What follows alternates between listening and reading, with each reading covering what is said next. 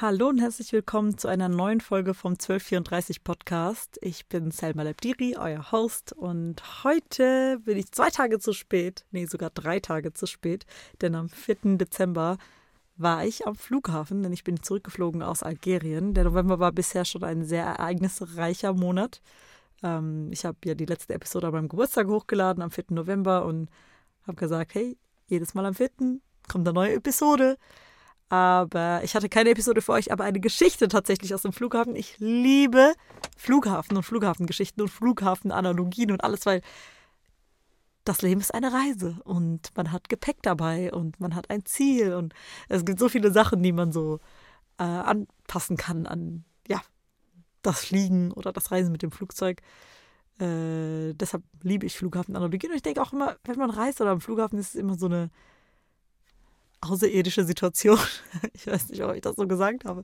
Aber es ist einfach anders. Die Uhrzeit dort hat nicht so diesen Wert wie außerhalb des Flughafens. Drei Stunden sind einfach ganz anders als drei Stunden außerhalb vom Flug. Drei Stunden Flug, wie weit man damit fliegen kann, ist anders als irgendwie drei Stunden zu Hause zu sitzen. Also ich finde Fliegen einfach wirklich übernatürlich. Ich keine Ahnung, ich komme damit nicht klar. Jedes Mal, wenn ich im Flieger sitze, denke ich mir so, was passiert hier eigentlich? Wir fliegen hier gerade einfach durch die Luft. Ja, fühlt das jemand? Egal.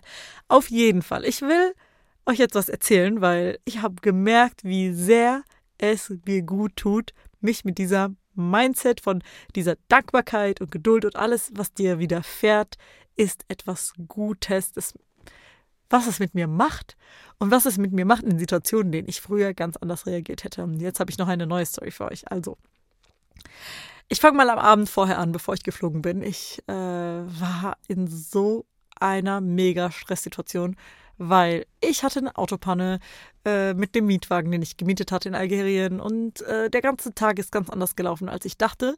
Und ich musste dann kurzfristig alles umplanen und habe es dann nicht geschafft, rechtzeitig zu packen. Und dann bin ich abends wirklich, ich war wirklich echt gestresst und dachte mir so, mein Gott, ey, warum läuft gerade alles so ein bisschen mies und so. Und dann meinte sogar meine Oma, meine Oma, ehrlich, Mindset Queen, Mindset Queen zu mir, ähm, hey, Selma, seriously, sind das gerade Issues? Aber sie meinte das so lustig, die meinte so wegen so ein bisschen hier, dies, das. Und ähm, meine Oma, wenn ihr was über sie wisst, ist so eine weise Frau und sie kriegt ey, Leute rufen sie jeden Tag an und erzählen ihr ihre Issues und sie nimmt sich Zeit und redet, gibt ihnen positive Energie so. Ne? Also es ist für mich auch so eine Energiequelle. Auf jeden Fall meinte sie so zu mir so, hey Selma, raff dich mal, komm on. Das kriegst du schon hin. Ey. Also, und, und dann meinte ich, ja, okay, okay. Aber ich habe mich so überwältigt gefühlt, dass ich mich wirklich hingesetzt hatte und noch einen Schritt vorher, zwei Tage vorher, bevor dieser Abend war, wo ich gepackt hatte, habe ich gemerkt, dass mein Flug ich wollte ja zurück nach Frankfurt fliegen, ähm, aber ich hatte so last minute gebucht, weil ja die Beerdigung vom Opa von meiner besten Freundin war in Algerien, dass ich gar nicht richtig darauf geachtet hatte, dass der Flug so gebucht war, zwar über Paris, ich wusste, es gab einen Zwischenstopp, wie auf dem Hinweg schon, aber dieses Mal auf dem Rückflug hätte ich einen Flughafenwechsel machen müssen. Und ich war so, oh mein Gott, ich muss mit Kindern, also ich muss aus dem Flugzeug raus, mein Gepäck holen Wahrscheinlich auch ohne Kinderwagen, weil der Kinderwagen erst später kommt. Übrigens, ich hatte keinen Kinderwagen dabei, sondern einen Bollerwagen dieses Mal. Ey, beste Entscheidung meines Lebens, aber dazu erzähle ich euch auf TikTok mehr. Und habe dann mit, äh, also ich hätte dann da raus müssen in Paris-Orly, sowieso Paris. Ich hasse Paris. Wer mich kennt, weiß, dass ich Paris einfach nicht mag. Und dann mit dem Uber oder so oder mit öffentlichen Verkehrsmitteln, das haben die mir nämlich so gesagt am Schalter, ähm, zum Charles de Gaulle Airport fahren müssen. Mit Koffern und allem drum und dran. Ich bin schon in Frankfurt, habe ich mich mit meinem Vater bringen lassen, damit er mir hilft mit dem Einchecken und so, weil das auch viel zu viel zu tragen ist. Und auf dem Rückflug auch, wäre mein Onkel jetzt mit mir zum Flughafen gekommen, aber dass ich doppelt dann nochmal einchecken muss, mit den Kindern in Taxi, was auch immer, im Schnee und was auch immer. Oh, ich so, oh mein Gott, was habe ich mir da eingebrockt? Dann habe ich geguckt, ey, Direktflug, ähm, was kostet der die Woche? 1000 Euro für mich und die Kids. Ich so, nie im Leben blätter ich jetzt 1000 Euro hin, weil ich keine Lust habe, eine Stunde durch Paris zu fahren. Nee, schwere Sachen gibt's, aber kriegst du schon hin. Aber am Vorabend, als ich dann realisiert habe, was ich mir da eingebrockt hatte, war ich echt wirklich fast am Verzweifeln. Und dann dachte ich mir so, ich habe wirklich mich hingesetzt, meine Hände gen Himmel gestreckt und gesagt, Allah, bitte erleichter mir meine Reise morgen. Erleichtere sie mir, weil ich weiß nicht, wie ich das schaffen soll. Und ich brauche echt jede Kraft und jede Erleichterung. Und fertig. Und dann habe ich, kam ich runter so. Ich habe gesagt, okay, ich habe getan, was ich machen musste. Ich habe Allah dafür ähm, ein Bittgebet für ihn ausgesprochen, dass er mir die Reise erleichtern soll und habe dann einfach losgelassen so und habe ich fertig gepackt. Ich habe sogar gesagt, hey, ich gehe jetzt schlafen. Wie immer, 12.34 Methode. Ich gehe früh schlafen und stehe dann einfach morgens auf. Ich bin um drei aufgewacht und konnte das dann machen, anstatt dass ich jetzt irgendwie bis 1 Uhr morgens packe und dann ohne Schlaf äh, um 6 Uhr morgens zum Flughafen fahre. So, also habe ich das auch gemacht. Ich bin um drei aufgewacht, habe fertig gepackt. Meine Kinder haben zu der Zeit einfach gut geschlafen. Ich war mehr oder weniger ausgeschlafen, weil ich schon vor zehn im Bett war. Gut, dann äh, sind wir morgens zum Flughafen gefahren, hatten ein bisschen Stau. Ich so, hm, okay, das wird jetzt langsam ein bisschen brenzlig, weil unter zweieinhalb Stunden sollte man nicht am Flughafen ankommen. In Algerien am Flughafen musst du sogar, nur um durch die Tür zu kommen, musst du schon durch Sicherheitskontrollen kommen. Also du musst insgesamt, keine Ahnung, dreimal Sicherheitskontrollen machen oder so, um zu fliegen. Es ist so nervig und nimmt so viel Zeit und Energie in Anspruch. Aber wir kommen dann an und ich sehe schon, mein Flug ist nicht angezeigt. So, ich sehe auf der großen Tafel so, mein Flug ist nicht angezeigt. Und in meinem Gehirn gibt es so einen Schalter. Entweder das wird schon was Gutes sein oder ich stress mich. Und ich lege diesen Schalter bewusst immer auf, es wird schon was Gutes sein. Ich gucke meinen Onkel an, er guckt mich an und so, boah, irgendwas muss wohl sein, weil dein Flug nicht angezeigt ist. Ich so, hey, ähm, also wahrscheinlich ist da was Gutes drin. Und habe einfach so mit dem Mindset bin ich dann losgelaufen. Ich sehe dann so ein riesen, ich war mit Air France auf der Airline, riesen Team-Meeting vor dem Schalter. Alle Air France-Mitarbeiter standen irgendwie da gefühlt und im großen Kreis und es war so ein Krisenmeeting.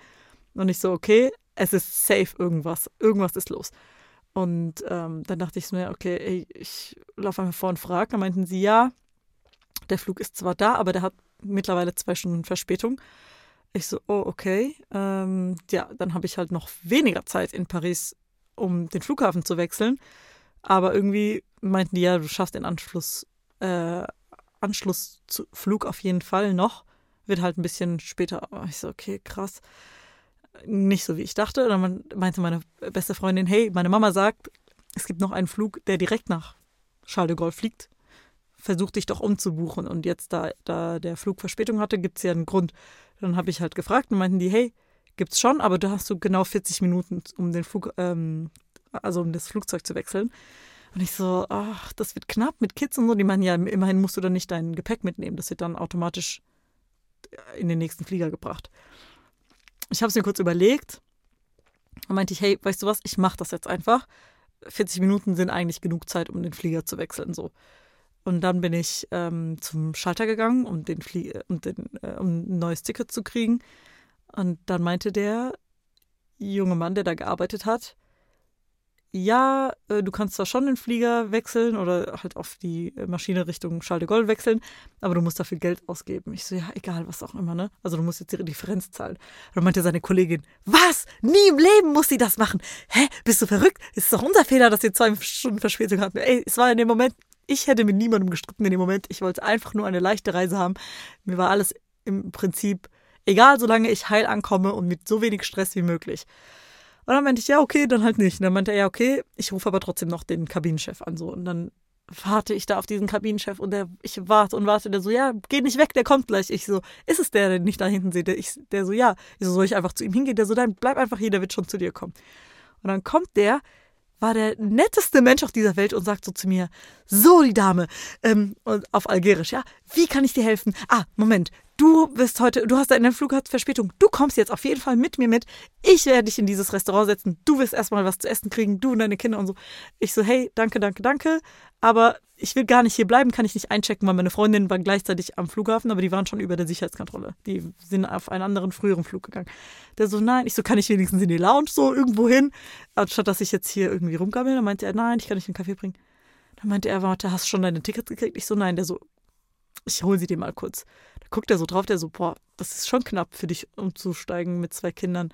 Ich so, ja, ich weiß, der so, und die Kollegin meinte, es gibt auch noch so einen Nachtflug. Das so, dann kommst du voll spät an.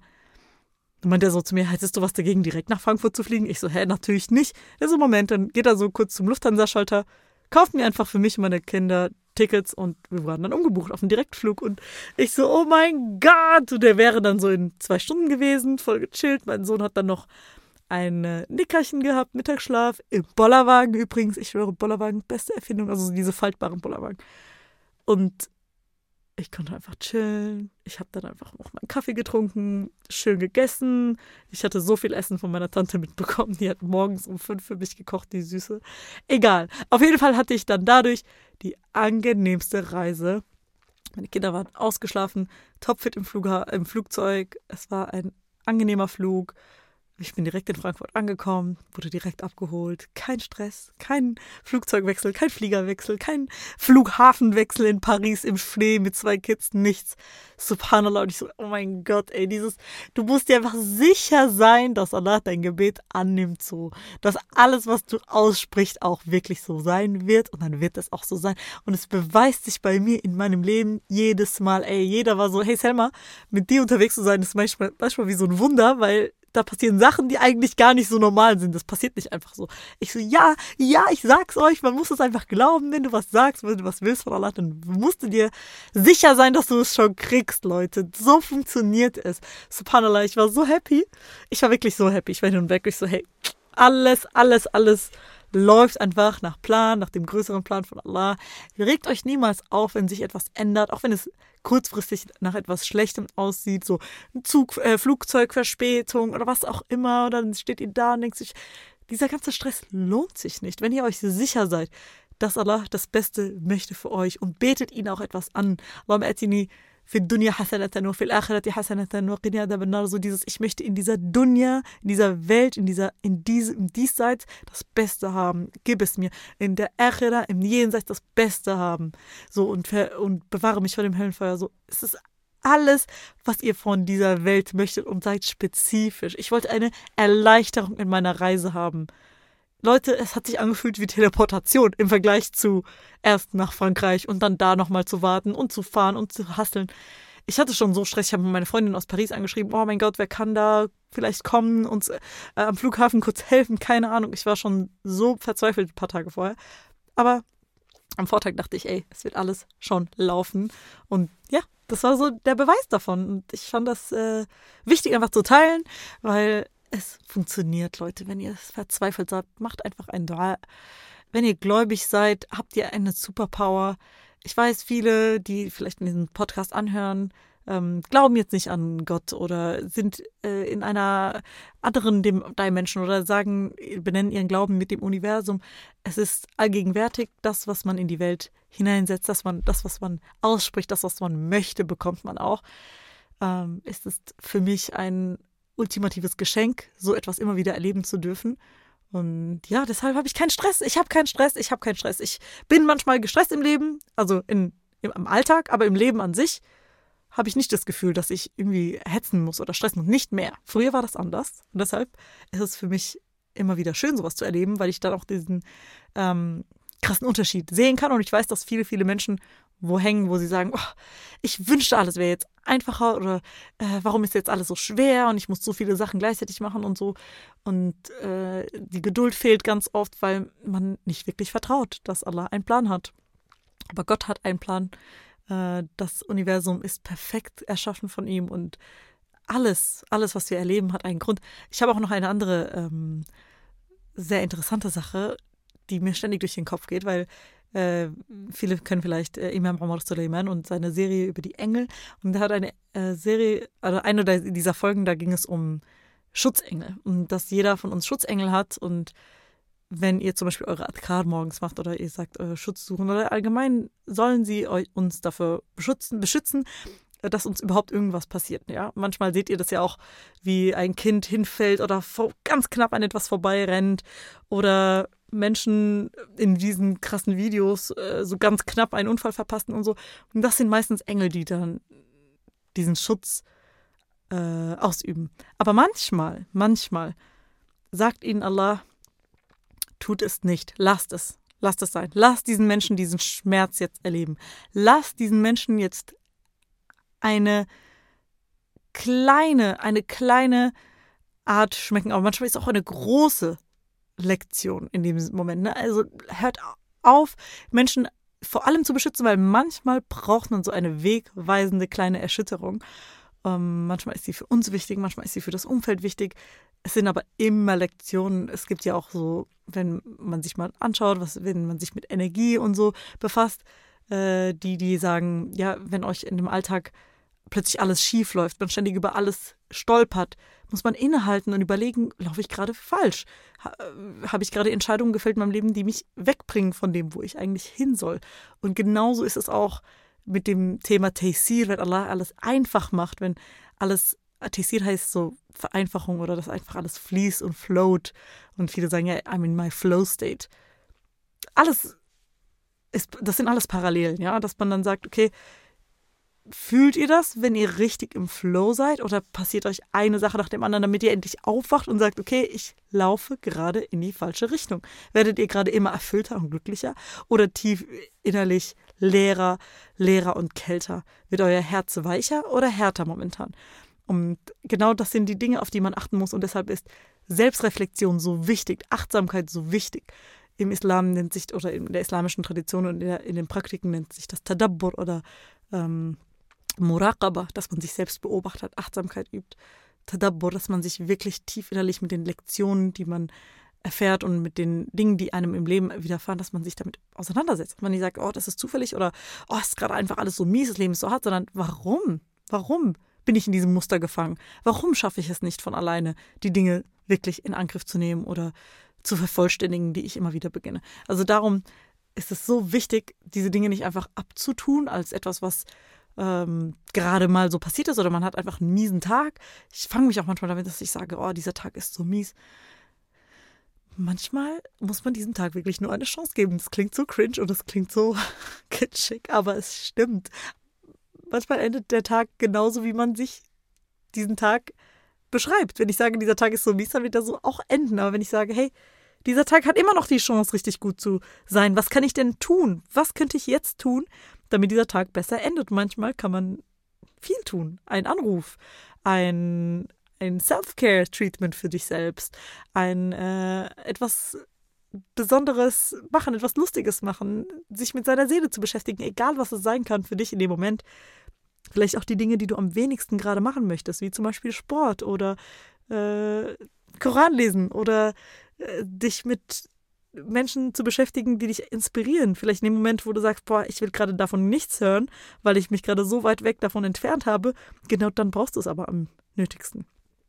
Ja, das wollte ich heute mit euch teilen. Eine andere Sache, die ich mit euch teilen will, die ähm, am 15. November gewesen ist, war die Zukunftskonferenz. Es war so toll. Es war, it was a blast, würde ich mal sagen. Es war äh, inspirierend, es war schön. Ich habe auf der Bühne vor 300 Menschen meine 1234-Methode erklärt und gesagt, oh, wie habe ich das gerade ausgesprochen? meine 1234-Methode. Ich habe das gerade voll komisch ausgesprochen. Ich musste mir später nochmal anhören. Ähm, erzählt, wie ich dazu gekommen bin, meine Reise dahin, wie ich von der Fashion World, Depression, Studium abgebrochen, allem möglichen Schritt zurück gemacht habe und mich mit Gewohnheiten beschäftigt habe und darauf gekommen bin, dass so viele Dinge wirklich von unseren kleinsten Taten abhängig sind, die wir regelmäßig tun. Und habe dann auch einen kleinen Workshop gehabt und so ein interaktives Spiel gespielt. Es war wonderful. Einer, eine Geschichte, die ich euch erzählen will von diesem Tag. Da kam einfach einer zu mir, meinte zu mir, ich finde das unglaublich, wie du so offen über deinen Glauben sprichst und immer wieder erzählst, was du äh, Inspiration daraus schöpfst und dass das für dich so selbstverständlich ist. So, er meinte selbst, er ist christlich und gläubig und wird immer schief angeguckt, wenn dann Freunde, auch Leu Leute, die ihn viele Jahre kennen, wenn er sich dann sozusagen outet und sagt, ja, ich bin eigentlich religiös christlich. Er selbst hat einen ähm, US-amerikanischen Vater, da ist es ja ein bisschen anders als bei uns jetzt in Europa, wo Leute sagen, ja, es ist, wir sind so modern, Glaube ist für uns äh, einfach was Altbackenes. Wir müssen ja Staat und Kirche trennen und nur wenn du säkulär bist, bist du auch gebildet. Also so irgendwie ist ja so der Vibe bei uns.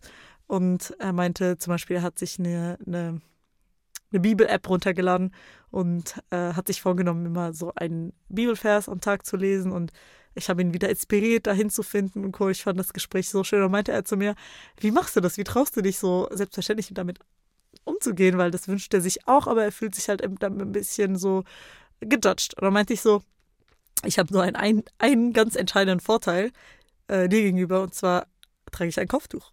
so es ist von vornherein klar, dass ich Muslima bin, gläubige Muslima bin. Und ich brauche mich da gar nicht großartig erklären. Ich kann dann direkt anfangen und niemand wundert es. Und er fand das ziemlich lustig, weil ich fand es auch lustig, weil viele, viele, viele denken, es ist ein Hindernis. Und mit Kopftuch hat sie das geschafft. Und mit ey Leute, es ist kein Hindernis, es ist etwas, was mich persönlich beflügelt. Und wenn man das nur so sieht und diese Perspektive einnimmt, dass man sagt, hey, ich bin von vornherein definiert mich, mein Hijab mit vielen, vielen, vielen positiven Dingen und ich entscheide, welche positiven Dinge das sind. Ja, und äh, eines dieser Sachen ist, dass ich eine gläubige Muslima bin und das ist etwas für mich Wunderschönes. Ich, wir sagen ja auch Alhamdulillah ala ni'matil Islam. Wir danken Allah für, die, für den Segen des Islams, weil er unser Leben wirklich bereichert. Und das ist das, äh, was mir wirklich im Kopf geblieben ist an diesem Tag. Es sind auch noch andere Sachen passiert. Zum Beispiel ähm, hatten wir eine Podiumsdiskussion und im Vorfeld wurde ich angesprochen, ähm, mehrmals vom Team, dass ich so positiv und so viel über Raza erzähle, dass ich Aktiv Aktivistin bin äh, und ob äh, ich davon absehen kann, einem Event überhaupt gar nicht darüber zu sprechen, weil ich halt irgendwie auch gesagt habe, hey, wir können nicht auf einer Bühne sitzen und darüber sprechen, wie toll es ist, mehr Zeit zu haben für Innovation, um unsere Kultur oder unsere Gesellschaft zu verbessern, wenn wir wirklich Teil des Problems sind, was gerade in Rasta passiert und dass wir Menschen keine Waffenruhe geben möchten, damit sie Zeit haben, nicht für Innovation oder um eine bessere Gesellschaft für sich zu äh, kreieren. Darüber können wir heute diskutieren, weil wir Privilegien haben, sondern dort vor Ort ähm, Menschen nicht mal die Zeit bekommen, ihre Geliebten zu suchen in den Trümmerfeldern oder sie zu beerdigen. Diese Zeit möchten wir ihnen nicht gönnen. Und das ging mir schon sehr nah und diese Diskussion ging halt schon ins Eingemachte vorher, also im Vorfeld.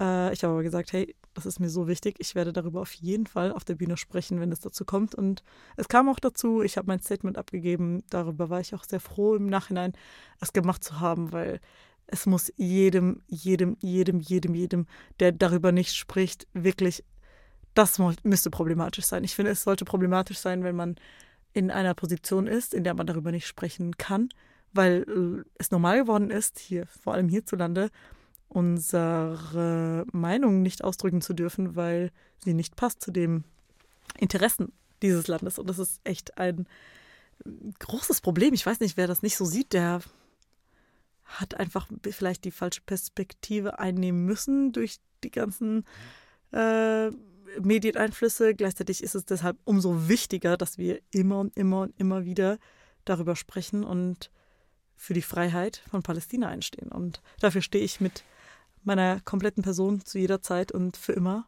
bis Palästina inshallah frei sein wird. Und ja, deshalb ist es ein Thema, was äh, nicht aus den aus dem Blickwinkel verloren werden darf. Und ich finde, gehört überall hin. Das ist kein politisches Thema, sondern ein menschliches Thema. Und deshalb ähm, ja, war das für mich auch ganz wichtig an dem Tag. Aber es war auch allgemein ein interessanter Tag. Es war für mich ein äh, Tag, der mir nochmal die Augen geöffnet hat, warum die 1230-Methode so wichtig ist und warum es so wichtig ist, auch über meinen Glauben so zu sprechen, wie ich über ihn spreche, weil es ankommt und weil Menschen es lieben, ob sie jetzt Muslime sind oder nicht. Deshalb, ja. Es war es heute mit meinem Podcast. Ist ein bisschen kurz, kürzer, aber für mich trotzdem äh, wichtig, dass ich das gemacht habe und mit euch heute geteilt habe. Es klopft hier schon jemand an der Studiotür. Also folgt mir gerne auf TikTok, auf Instagram, auf der E-Mail-Liste im ersten Link. Falls ihr noch nicht registriert seid, seid Teil der 1230 Community. Wir gehen einmal im Monat live.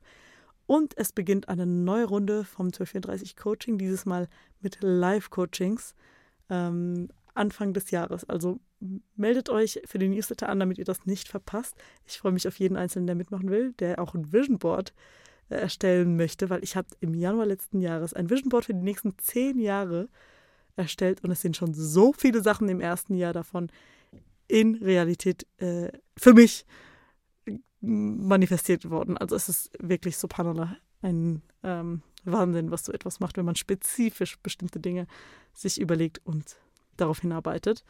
Äh, und viele Sachen passieren einfach von alleine. Von daher ähm, nur zu empfehlen. So, das war's von mir. Bis ganz bald. Salam alaikum.